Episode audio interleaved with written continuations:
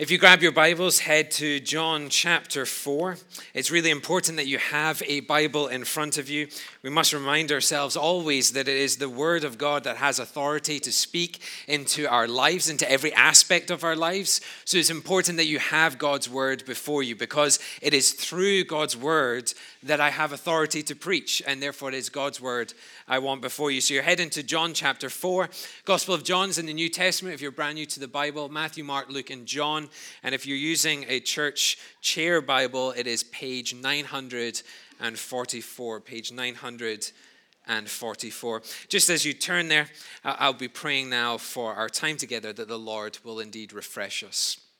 Father, we thank you uh, for the worship songs we have already sung, for the reminder that the gospel is indeed our hope in life and death. Father, we pray that as we now turn to your word, that you would refresh us, that you would renew us, that you would challenge us, that you would encourage us, and that you would set in us a flame that is so strong, so powerful, that we would indeed take your gospel not just to our streets, not just to our city, but to the nations.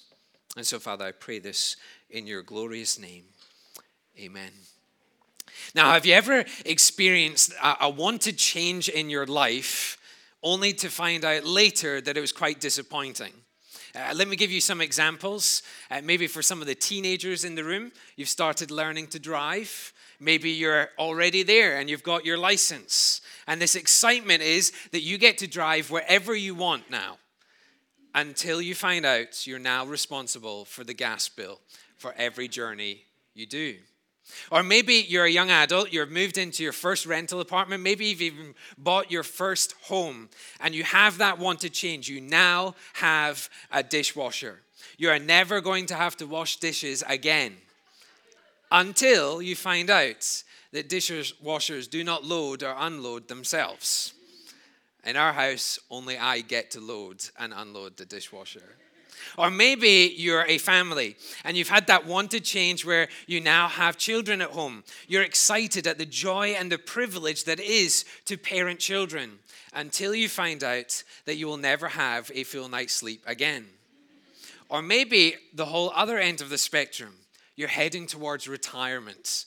You might even already be there. That wanted change of being able to down tools, not head to the office on Monday morning, relax, chill out, visit the family, go on travels, until you find out about usually a month later that you're really bored and you really wish that you had a job to go to.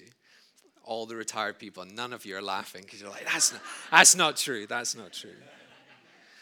Friends, you see, hope for change in our lives is often disappointing.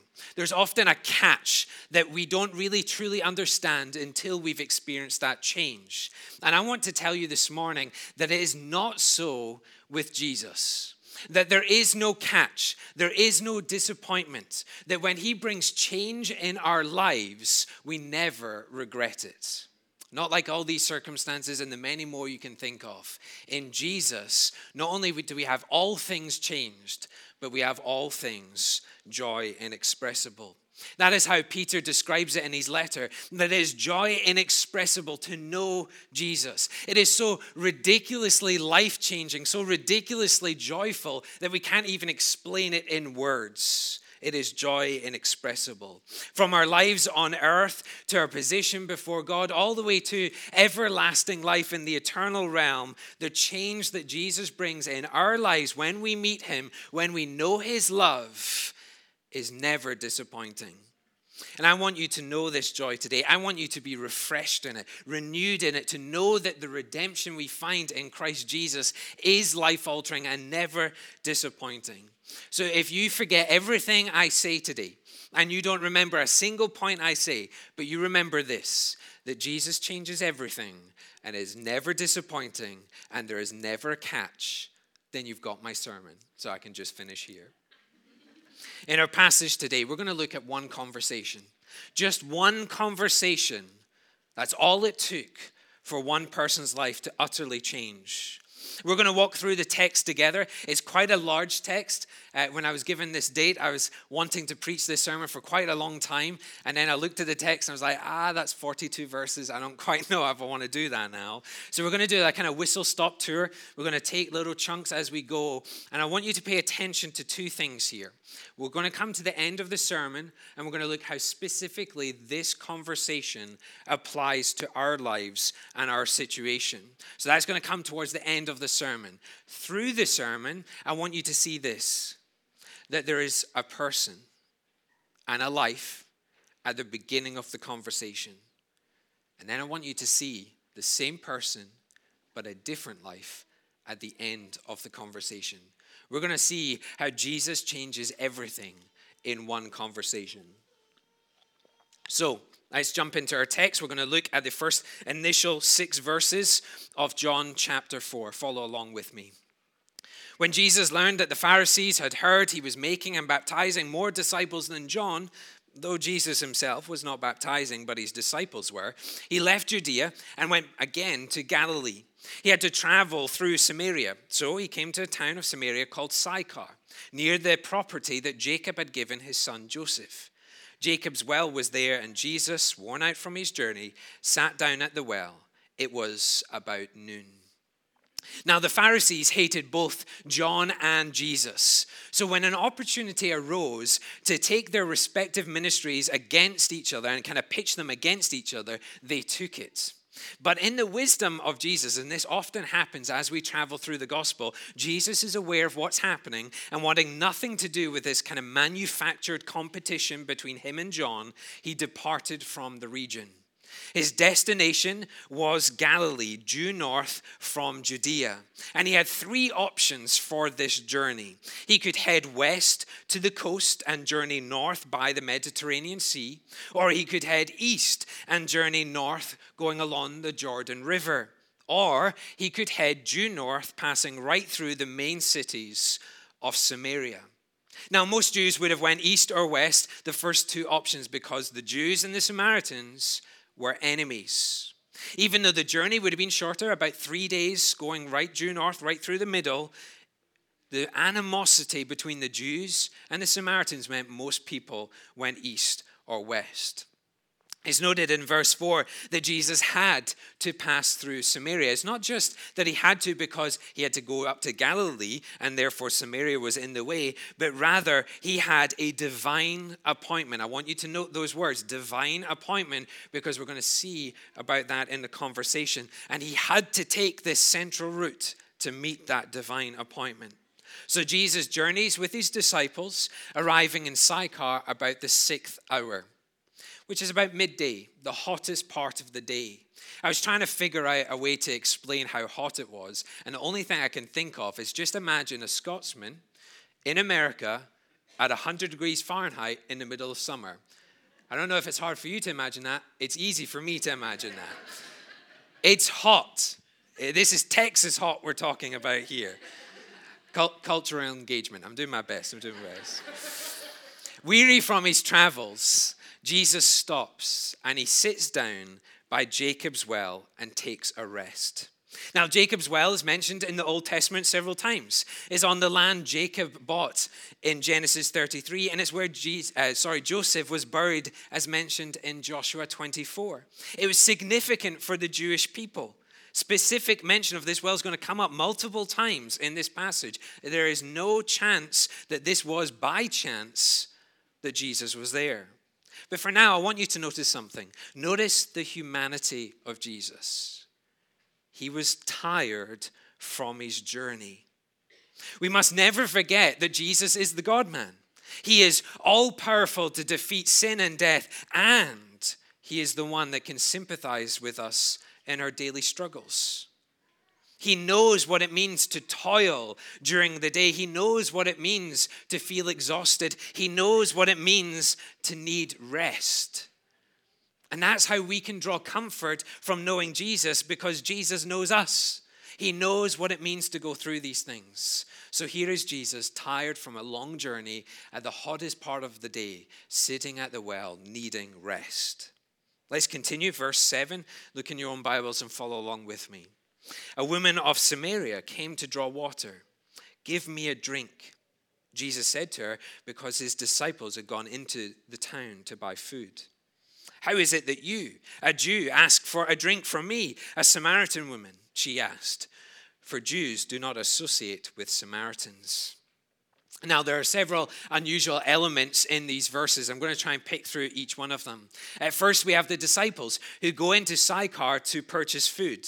Now, before Jesus, get this, before Jesus, they would have avoided this Samaritan town. They wouldn't have even journeyed this way. They would have went east or west.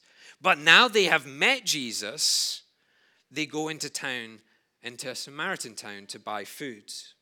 The second thing I want you to see is that we have a Samaritan woman coming to the well about midday, the hottest part of the day. Highly unusual. First of all, it was normal to gather water first thing in the morning or last thing at night, the coolest parts of the day.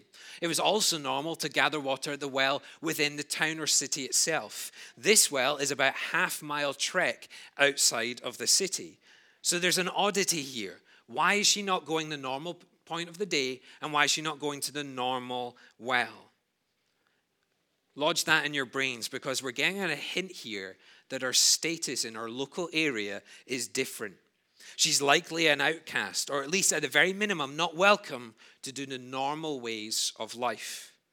Yet, the most significant oddity I want you to see here is that Jesus speaks to a Samaritan woman, asking her for a drink. The woman is surprised. We should be surprised. The woman is surprised, giving two reasons why this is unusual. Firstly, Jesus was a Jew, and there is a long running history between the Jews and the Samaritans. 750 years prior to this interaction, Samaria was invaded by the Assyrians, with the result that the Jews and the Gentiles were mixing in that area and marrying. It was deemed that they had lost their Jewishness by doing so. The feud deepens about 400 years prior to this conversation when the Samaritans offer to rebuild the temple, at least to help with it, and they were rejected because they were not Jewish, even though historically they were. By the time Jesus was on the scene, the Jews and the Samaritans hated each other, kind of like the Chiefs and the Eagles. That's our household issue. I support the Chiefs, so you can figure out who supports the Eagles a Jew talking to a Samaritan and a Jew asking a Samaritan for anything is completely unheard of. But what is even more extreme in this oddity is that Jesus was speaking to a woman. See, rabbis were forbidden to speak to women in public. Even looking at a woman in public was frowned upon. Yet in this interaction, what we see is Jesus dispensing with social customs for the sake of a lost soul. Jesus uses this moment of his humanity, his moment of need, his need to rest and to drink, to show this woman great levels of compassion and mercy. The outcast finds a friend in Jesus. The psalmist says, The Lord is near to the brokenhearted. He saves those crushed in spirit. When I was working through this passage and I was thinking about our own church, I was thinking, I wonder if the outcast finds a friend in me. I wonder if the outcast finds a friend in you.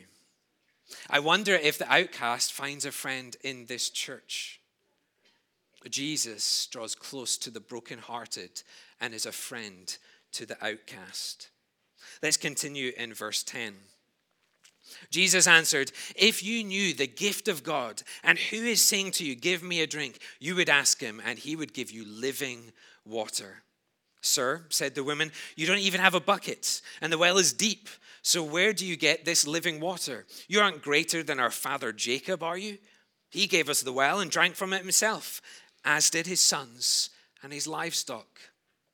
Now, notice here how Jesus responds to the woman. She says, I'm a Samaritan woman, you're a Jew. Why are we having this conversation? But Jesus doesn't debate with her the social customs, they're obvious. He doesn't need to debate them with her. Instead, he takes the woman to the matter of living water. The term living water is known as the messianic claim. That the Messiah will come and be the one that quenches the thirst of his people. It is the gift of God that those seeking him will never need to draw anything for themselves because he will provide all that is required. Through Jesus, the, the thirst for relationship with God will be fully quenched. And so, this living water that Jesus is speaking about is spiritual. It is through Christ that salvation will be brought and it will glorify the Father. It reminds me of Philippians 2, one of my favorite passages. And this is what Philippians 2 says Who, existing in the form of God, did not consider equality with God as something to be exploited. Instead, he emptied himself by assuming the form of a servant, taking on the likeness of humanity. See that? Humanity. He knows that we suffer. He understands our needs. And when he had come as a man, he humbled himself by becoming obedient to the point of death, even death on a cross. For this reason, God highly exalted him and gave him the name that is above every name. So at the name of Jesus, every knee will bow in heaven and on earth and under the earth, and every tongue will confess that Jesus Christ is Lord. And get this, to the glory of God the Father. Jesus is the living water who brings glory to the Father. It is through Jesus that one is brought life. And what Jesus is saying is, You're talking about water, I'm talking about life. Yet notice in our passage how the woman takes Jesus literally. Rather than spiritually, she's thinking practically.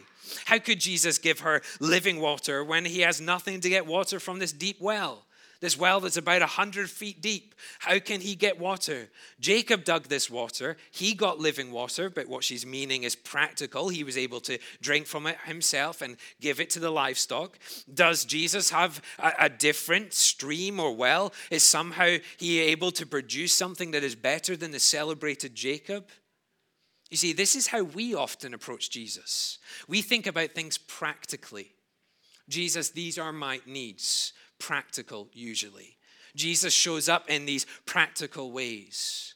We often forget the spiritual nature of our faith in Christ, that our trials, our needs, often have spiritual weight to them.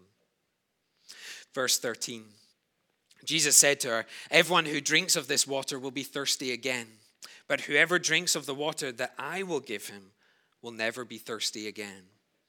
The water that I will give him will become in him a spring of water welling up to eternal life. The woman said to him, Sir, give me this water so that I will not be thirsty or have to come here to draw water. Let's pause there. Again, Jesus is speaking of living water as being spiritual. He is speaking of knowing God, as it says in Revelation 7 17, for the Lamb who is at the center of the throne will shepherd them. He will guide them to springs of waters of life. Or Revelation 21 6, I am the Alpha and the Omega, the beginning and the end. I will freely give to the thirsty from the spring of the water of life. Are you gathering right now that Jesus is talking about something spiritual, not practical? Jesus brings life that overflows to the point of eternal life. He's not speaking of physical sustenance, although he gives that, but eternal satisfaction. And in response, the woman does what we all do. She's still seeking for her physical situation. She does not want to keep coming back to this well. And who would turn down such an offer as water that quenches the thirst and you would never need to go to this well again? You see, the issue of mankind is that we want our physical comforts to be provided for. And so we often miss the spiritual nature of how God is taking us through those trials. Anyone that's gone through any significant trial in their life and followed it with Jesus will know that at the other end, they look back and see how God grew their faith throughout it. But at the beginning of the trial, we forget. Verse 16 Go call your husband, he told her, and come back here. I don't have a husband, she answered. You have correctly said, I don't have a husband, Jesus said. For you've had five husbands, and the man you now have is not your husband. What you have said is true. Jesus uh, abruptly changes the subject. The conversation was about water and about spiritual nature of life, and now suddenly he goes to the woman's marital status. Uh, Catherine Booth, the co founder of the Salvation Army, said this If we are to better the future, we must disturb the present. Jesus was not simply having a conversation, he was offering life to a woman dead in her sin, and he had to abruptly disturb the present.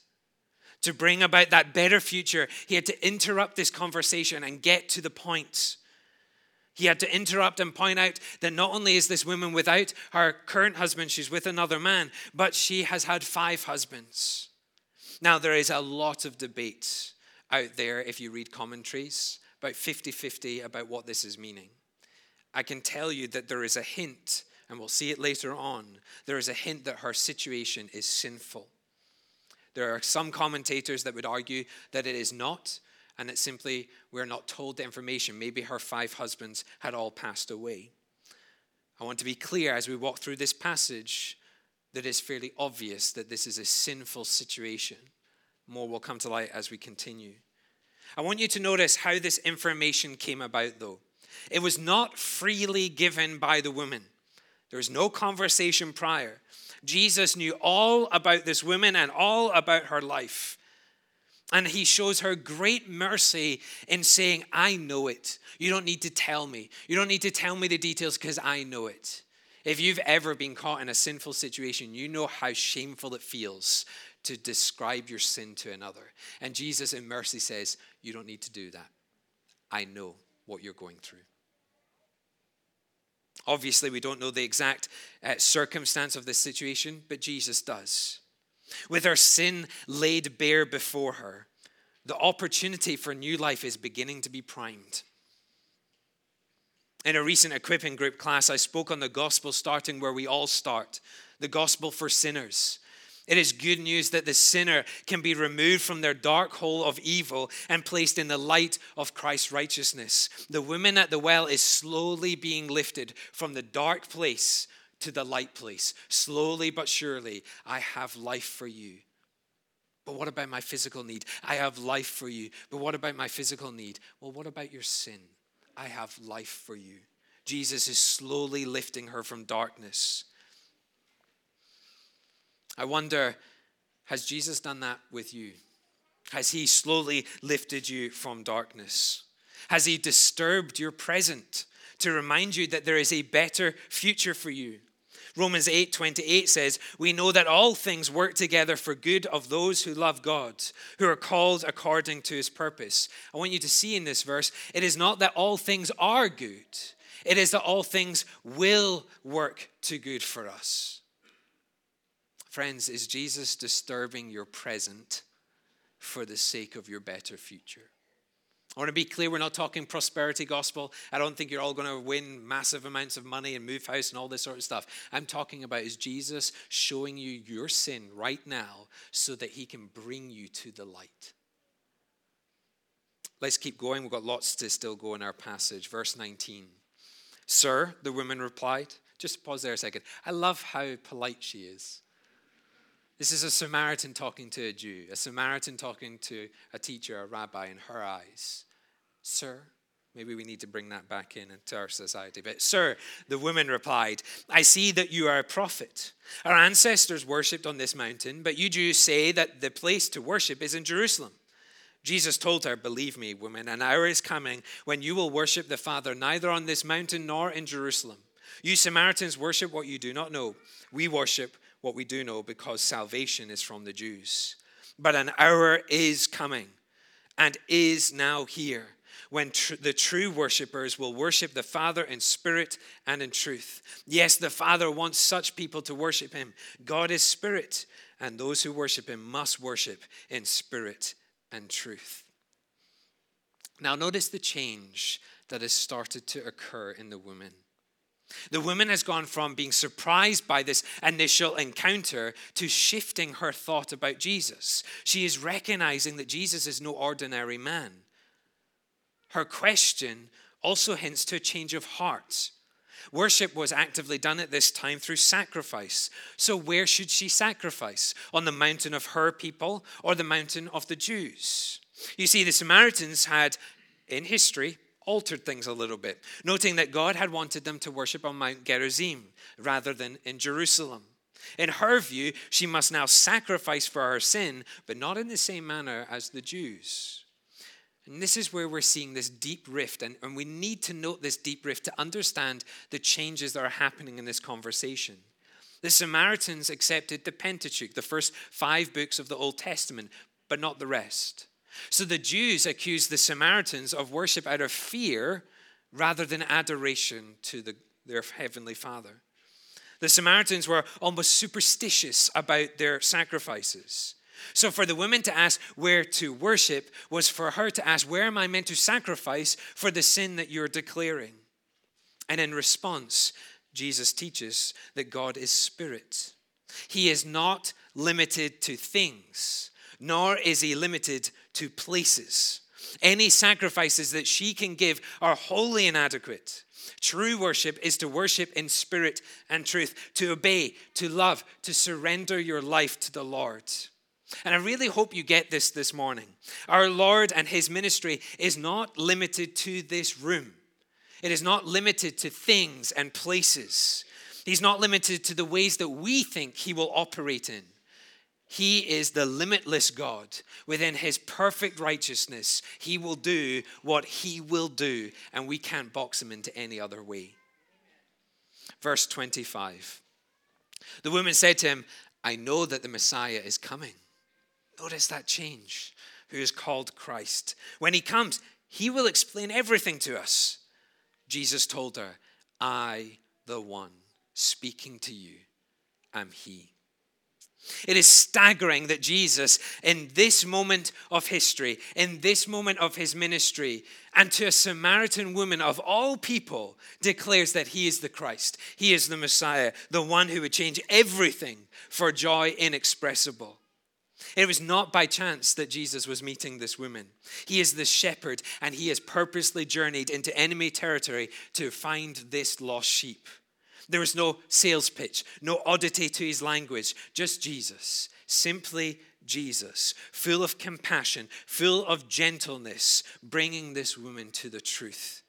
You see, there can be no conversion without conviction, but conviction does not need to be harshly pushed for. The woman was not a project, she was a real hurting person.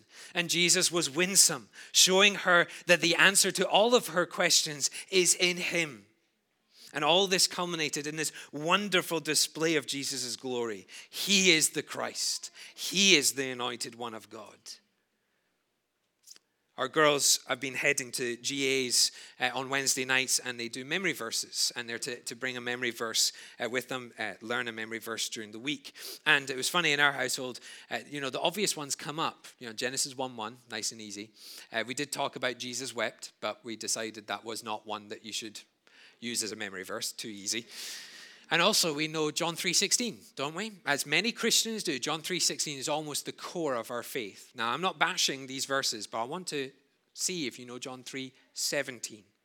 For God did not send his son into the world to condemn the world, but to save the world through him. Jesus was not here to condemn this woman. He was there to save her. And it was moments like this that he steps into people's life and he says, In me there is life. In me there is hope. In me there is waters that run of streams that are so beyond your imagination. And I know all of your sin. He came to be the answer to our sin problem, and in doing so, he brings glorious victory over it. Let's keep going, verse 27.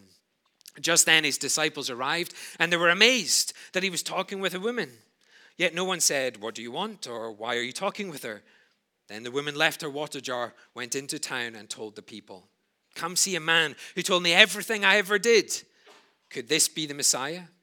They left the town and made their way to him. The disciples return from gathering their uh, food and, and their various things they need in the city and are staggered to see that Jesus is interacting with a woman. Clearly, they're shocked because there's no interaction. At least that's the best option you can give. The worst option is the disciples probably have a disdain towards her. We then read she leaves the jar. Remember, she's trekked half a mile to get water. She leaves the jar and heads into Sychar. She's likely leaving the jar because she's in a rush. We'll come into that in a moment, but also because she was planning to return to Jesus. But right now, this is the moment that this whole interaction has been building towards. She goes and tells all she can find about the man who changed everything in her life by knowing all things. And her question of Jesus Christ being the Messiah is being asked and answered. Jesus has already declared to her what the truth is that he is the one sent by God for the sake of sinners. See how the woman was gently confronted with her sin. She is amazed by Jesus, and having discovered a joy inexpressible, she goes. She is compelled to run to the city and tell everyone about him. The shame she once felt is gone. She is consumed by the knowledge of who Jesus is. She no longer desires for herself. All she wants is for people to know Jesus. Life had changed and it would never be the same again. Just one conversation, that's all it was needed for this woman. Do you see it? That just one conversation with Jesus changes everything. Do you see the reality now that she is forever changed? She's met our Lord. She knows that He knows, and she's no longer full of shame. Now, for the sake of time, as I mentioned, 42 verses is quite a lot.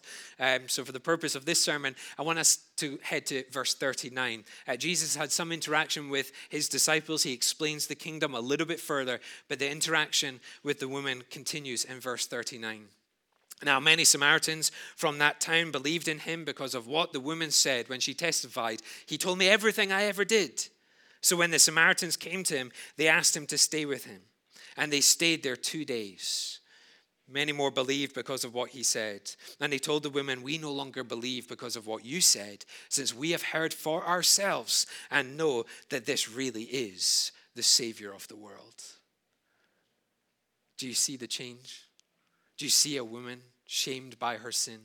And now do you see what's happened? The gospel has changed everything. And we see three stages of gospel sharing experienced by the Samaritans. First, they're introduced to Jesus by the woman. This personal experience reminds us of Romans 10 14. How then can they call on him they have not believed in? And how can they believe without hearing about him? She told them about Jesus. Secondly, they grew in their knowledge of Jesus. They go to him, they invite him to stay. And during this time, more and more knowledge comes about of Christ, and they are shown great mercy and compassion. And then, thirdly, they totally surrender their lives to Jesus. Their faith is no longer because of the woman, their faith is because they have come to Jesus. They find a Savior in Christ. Do you see the magnitude of this whole passage? One conversation that completely disregards social customs, one conversation with a woman that Jesus should never have spoken to, the sworn enemy of the Jews, a woman of all people, one conversation. That's all it took for this entire area to change. That's the simplicity of the gospel, folks. Those who seek will find more than they can ever imagine. Now, I did say we would bring it a bit home for us now. And so, having worked through the passage together, it's really important that we ensure that we don't just have understanding, because then this is just a teaching session and you go home with a little bit more understanding.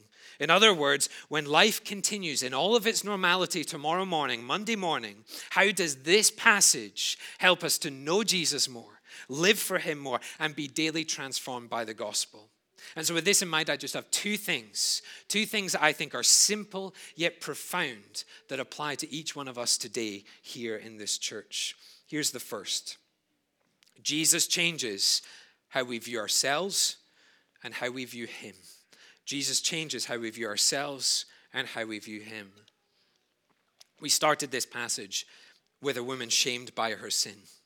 She is cast out alone, tired of life one conversation with Jesus, and our outlook completely changes. She's no longer ruled by a sinful past, nor is she ashamed by what she once was. She is renewed, she is refreshed, she is overjoyed, and she is known by the one that we call the Christ. As you sit here today, how do you view yourself? Have you had another disappointing week? You've given in to that tendency to sin. Do you feel ashamed, unloved, unwanted, condemned? Do you sit in this church and feel disconnected? Maybe even you're looking around and thinking, everyone else has friends, but I don't. Maybe your very soul is downcast today. Friends, just as Jesus walked through enemy territory for the sake of one soul, he went to the cross in pursuit of you. Our Lord sees your tendency to sin. He knows the shame you carry, and in great mercy, He says, No longer. No longer will you be defeated by sin. No longer will you feel alone in this world. No longer will you feel shamed by your past. With immense love for you, he went to that cross. He took it on his shoulders, dying a cruel death. And get this, and I need you to pay attention here. He burst out of the tomb, declaring to you right now that you can have victory over your sin.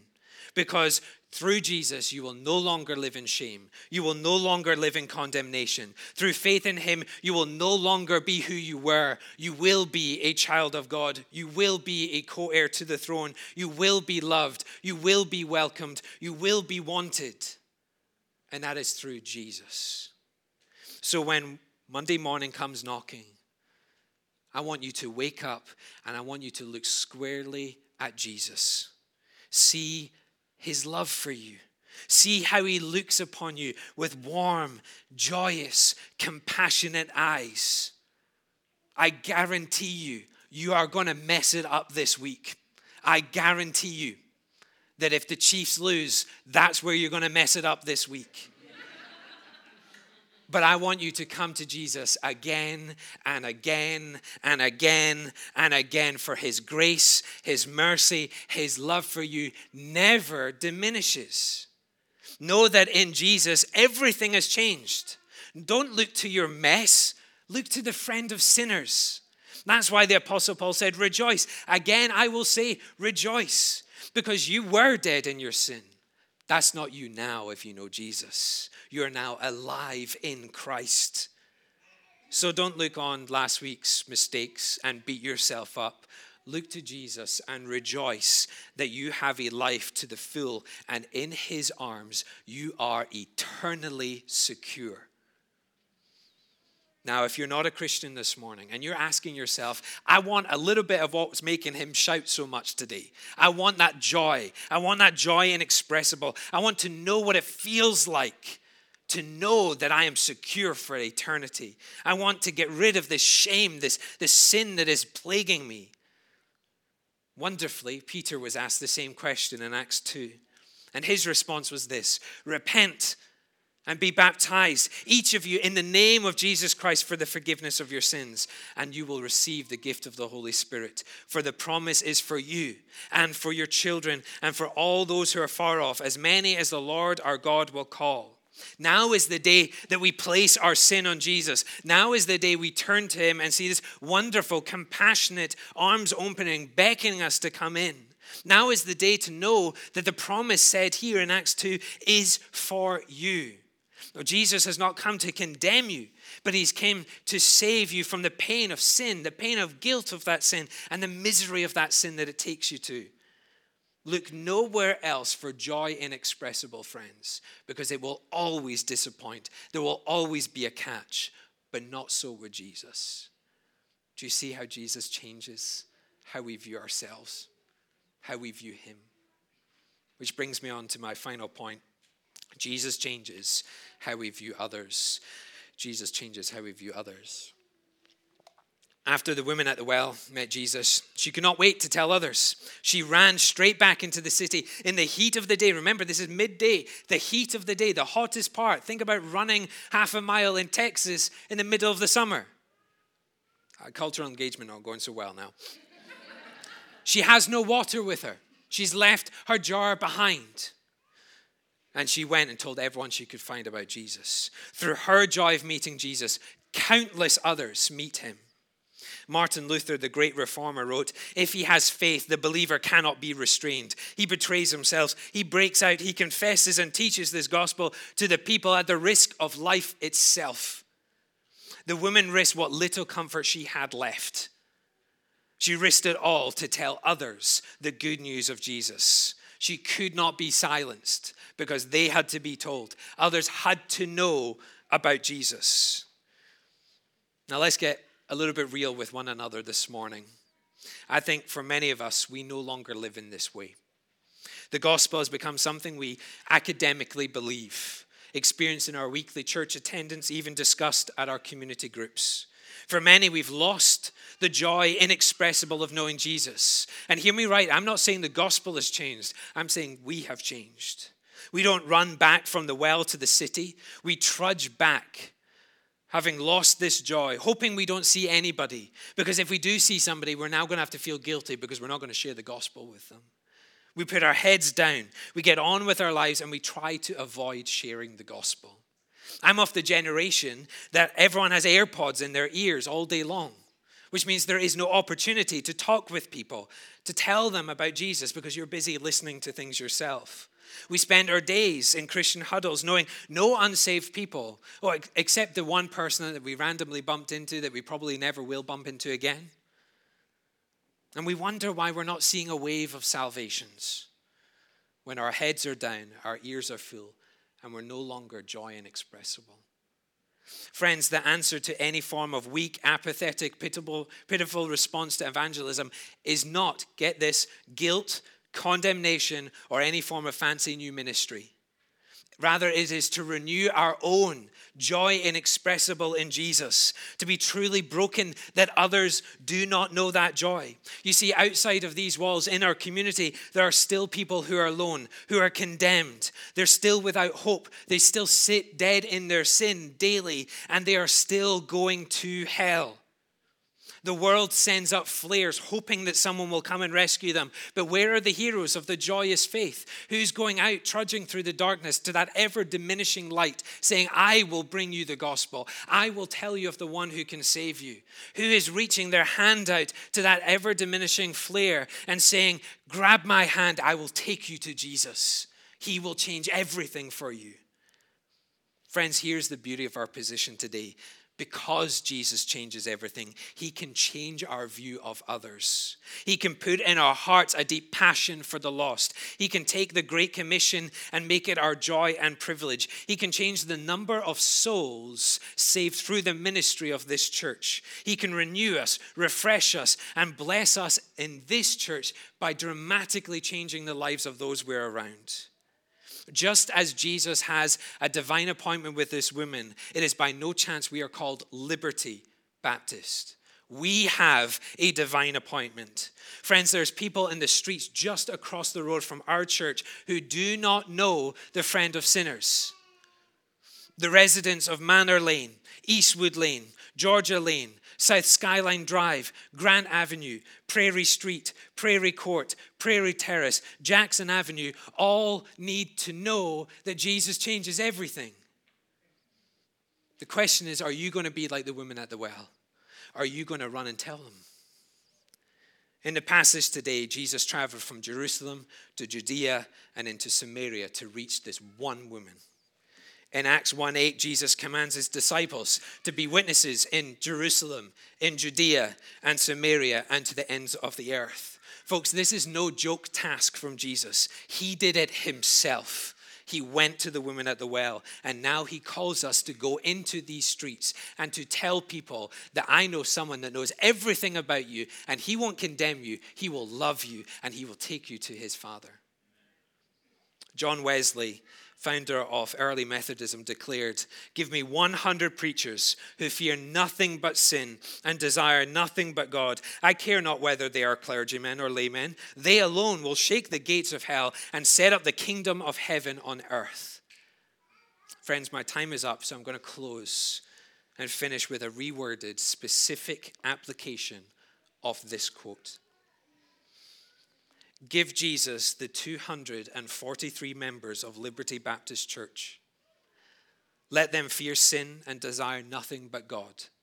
We care not whether you are confidently experienced or taking your first steps into evangelism. We alone are tasked with reaching this area, and through the power of Jesus, we will shake the gates of hell and see the kingdom of God right here, right now, expand exponentially. Friends, if you haven't figured it out yet, Jesus changes how we view ourselves. He changes how we view our Heavenly Father, and He changes how we view others. And to live in this way is joy inexpressible. My prayer is that you would have that joy and that God would use this church mightily. Let's pray. Father, we thank you for your word. We thank you for the promises in it. We thank you that in Acts 2, we're told that we are promised salvation if we come to Christ. Father, we thank you that in John 3:17 we're told that we're not condemned by Christ, but we are saved by him. Father, we thank you that you sent your son to go through those enemy territories and to find that one lost soul. Father, we thank you that Jesus went to the cross for us in pursuit of each one of us. We thank you so amazingly that we get to sit here and be part of the kingdom of God, child of God, co heir to the throne, loved, wanted, redeemed, refreshed, renewed, and in full joy because Jesus did that for us. Father, I pray that we would take up the challenge, that we would be like the woman at the well, and we would go to our community. We would go to the ends of the earth to tell people of the Lord and Savior who changes everything. Father, we pray that we would have joy inexpressible this week. I pray this in your glorious name. Amen.